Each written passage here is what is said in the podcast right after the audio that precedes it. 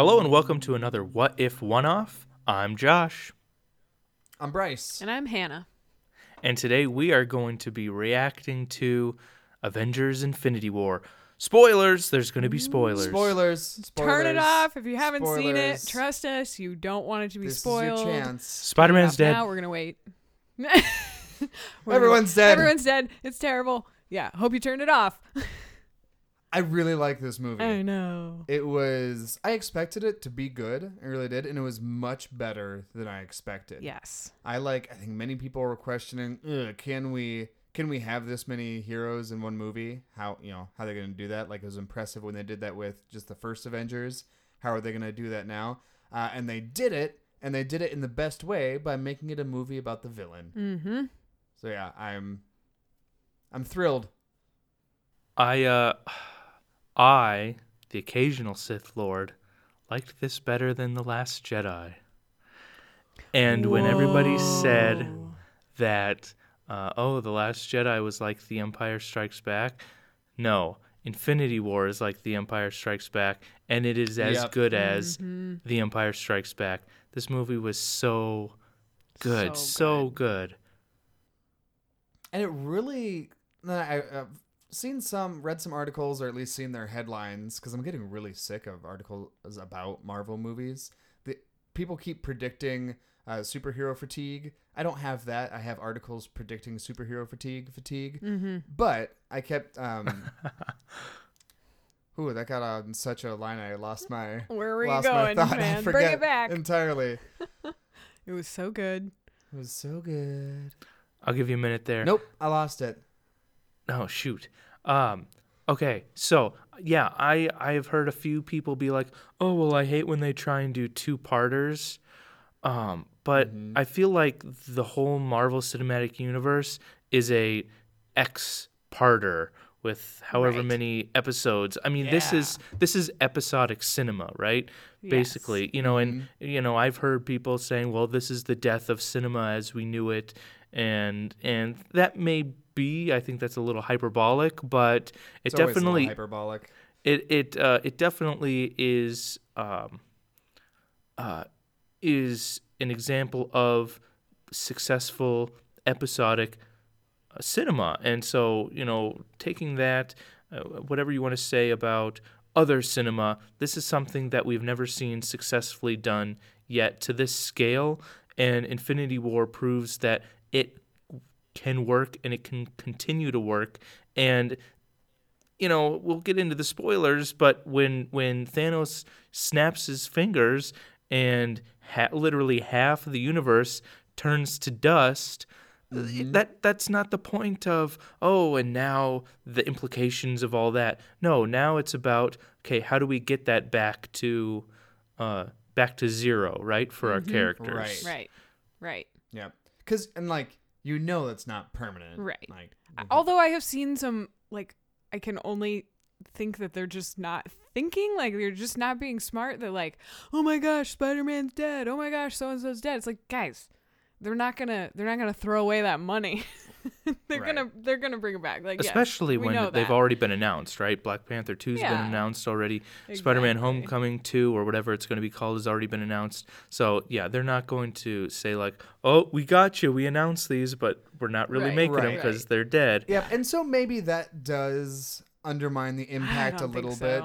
But I don't. It maybe undermines the impact of that event. I don't think it undermines the movie. No, because you know what? I still didn't really see the ending coming. No. Like everyone's disappearing, and I was like, wait, what? I mean, I couldn't predict that. I mean, you're always thinking that Thanos isn't going to win, right? Mm-hmm. And, they're going to find a way to stop him, and they don't. They fail. When I came into this movie expecting a loss and kind of a dark ending, because, that's really what they hyped it up to be, but it was a much bigger loss than I ever could have anticipated, and I was so thrilled with that. I did not expect Thanos to get all of the Infinity Stones and accomplish his goal. To not just have, a marginal win, but to win. Bad guy won. We're still waiting to see what happens next, of course. We assume this victory is not permanent, but the bad guy accomplished his goal. Yep.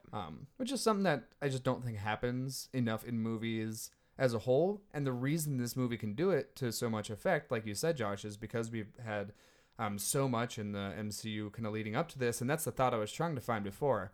I had seen some articles that were critical of how difficult this movie would be for people who haven't seen the other movies to kind of digest. Well, like, so what, though? Right. And I think it gives so much to the people who have been, which is just about everyone, like the people who have been seeing all these movies. Right. I don't know the person who hasn't seen the last 9 Marvel movies and is like, ooh, I really want to see Infinity War. Like where is that person? And it's not so much that you need them to like put things together in this one, but I feel like this one rewards you so much for having been seeing them.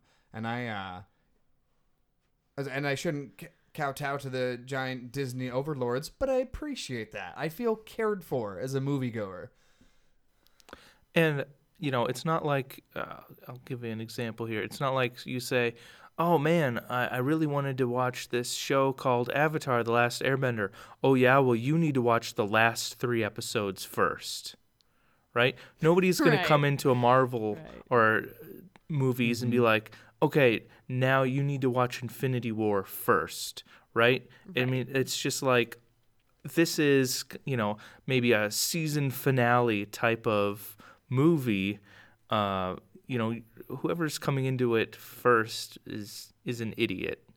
I'll just Don't do that. If you're out there, don't do that. Yeah, you should. These movies have been happening for 10 years. Right. This is not the time to get on the ride. Yeah, if you're not on the train by now, then like it's not going to happen for you. But yeah, this and Black Panther, I have no complaints. And like every Marvel movie, I have enjoyed them, but there are always things that I can find that I didn't like or that I wish they had done differently, or there are things I can complain about. This and Black Panther, I have no complaints. Yep. There's that one effect shot at the end. There's that one Mark Ruffalo sitting in the Hulkbuster that looks a little weird, but I can get over that. But that's so incredibly minor. And it's like a second, you know, it's in the scope of the movie. It's nothing. It's a blip. Yeah, I think maybe the only reason for me this isn't immediately my number one in my rankings of Marvel movies is simply just because it can't really stand alone, which I think is definitely a strength of it. Like I said, it draws so much from these movies and has such a big payoff, but I think it makes it difficult, I think, to place in the rankings alongside the other more one-shot movies. Mm-hmm. I would agree. And they do so much in this movie, and they do it so successfully. Thor even has a little side quest, which is something we saw done really poorly in Age of Ultron, as we mentioned, but I thought they did so well here. Mm-hmm. Yeah, I was wondering, because that was one of the other things that I've been reading a lot, is people saying, oh, well, Thor's side quest with Peter Dinklage and his character was tacked on and wasn't needed. And so I was wondering where you fell on that, Bryce.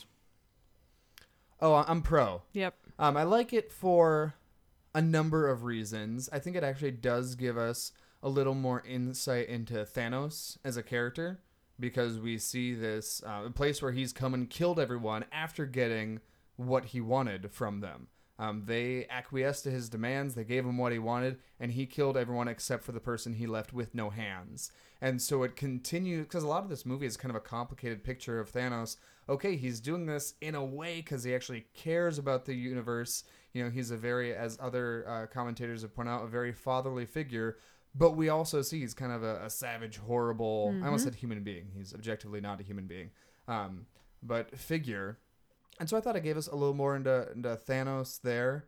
Does it do that much for Thor himself? No, not necessarily. It doesn't have to, though. I don't think it has to. And I think the purpose was, you know, Thor thinking that he's the only one who can really take him out, right? Like, it's got to be a god. It has to be me. I need the right weapon. Mm-hmm. And then it doesn't take him out. It doesn't work, right? It doesn't kill him. And so I think that's maybe part of the journey too, a little bit for Thor. And yeah, did it need to happen for Thor? Not really. But I mean, he needed a new weapon.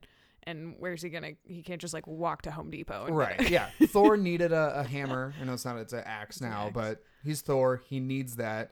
And actually, the time we get between Thor and Rocket. Yeah. I sure really like. Mm-hmm. Sweet Rabbit. Oh, that was great. Yes. Sweet Rabbit. I actually love all of Thor's interaction with the Guardians of the Galaxy in here. So yeah, could you take that scene out of the movie fairly easily? Yeah. But I like that it's in there. I don't think the movie is improved if you take it out. Yeah. I also just really... Captain America is solidly my favorite Avenger, I think. If I had to, like, pick one... Well, I don't know. I really like Tony Stark, too. But I love Cap. I think... I don't know. There's just something so idealistic, and I dig it. And I loved, like... As a Cap lover, I loved how little he was in this movie, and like how not because I don't want him, but just because like he's kind of going through this self-examination and, you know, kind of redefining what his purpose is, and like for him to face this loss, I think is going to be really interesting in the next movie. Like, I'm excited to see where Cap goes with this complete defeat. Yeah, I think there's a reason that he has, if I'm not mistaken, the last line of dialogue in the movie outside of the post-credits scene. Yep. Yeah, there's, and other people have made this observation too, but it's, you know,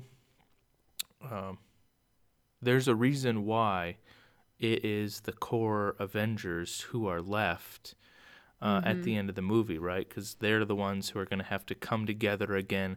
Tony and Cap, they never have a scene together in this movie. Right. Mm-hmm. Tony isn't able to dial that number quite yet, but now that half of the universe is gone, they're going to have to put away their differences and work together to find order in everything again. Yep, and I think this like retroactively makes Civil War better. Or at least more impactful, right? Like, Civil War is not my favorite of the movies at all, just because I felt like it was they didn't quite go enough. But this kind of makes it, you know, you really see how broken the relationship is. Yeah, that's a good point. Movie. And amazingly, this movie made me not dislike Vision. No, I actually liked Vision and Scarlet Witch. Yep. Yeah, I thought Scarlet Witch was... this was by far the best portrayal of that character so far. Mm-hmm. Because she lost her accent. Well, yes, they really pulled back the accent. That was probably a big part of it. Yep, I think so. And comparing this to Civil War, this movie depicts a war. Yeah. Like, it's really the ability they had to, I think, display the scale of this conflict. It was really impressive, especially since in the past we've criticized some Marvel movies for kind of having conflict scales that you almost couldn't get your arms around, so they didn't really feel real. The second Thor, The Dark World, wants to usher in the darkness or what. I don't even remember because that movie doesn't need to be rewatched. But we have these very large-scale conflicts that never really land. But this is the largest-scale conflict we've had, and I think they really... successfully do that. We go a lot of places and we see a lot of these impacts. Well, and you know why it's so successful? Because it's just a copy paste of the Phantom Menace, right? You got this big protective dome, and you've got these shields, and you know they filter them in, and so that's why it's successful. That's the success. Yep. I don't think I need to justify that comment with a response. Well, this is very quickly becoming no longer a one-off. Yeah. But I think it's safe to say we enthusiastically like this movie. Oh yeah. Yes. Yeah. No superhero fatigue here. Definitely not. Give me more. Give me more good stuff. I'm into it. Yep. I will say, I will say to Bryce's point about the war is, I think that was one of the things that I loved so much about the post-credit scene is that you saw that this is happening in other places across and in New York, right? So it brings it more home to us. It's like, oh, people are vanishing in New York, you know? And then we get that nice little Captain Marvel nod.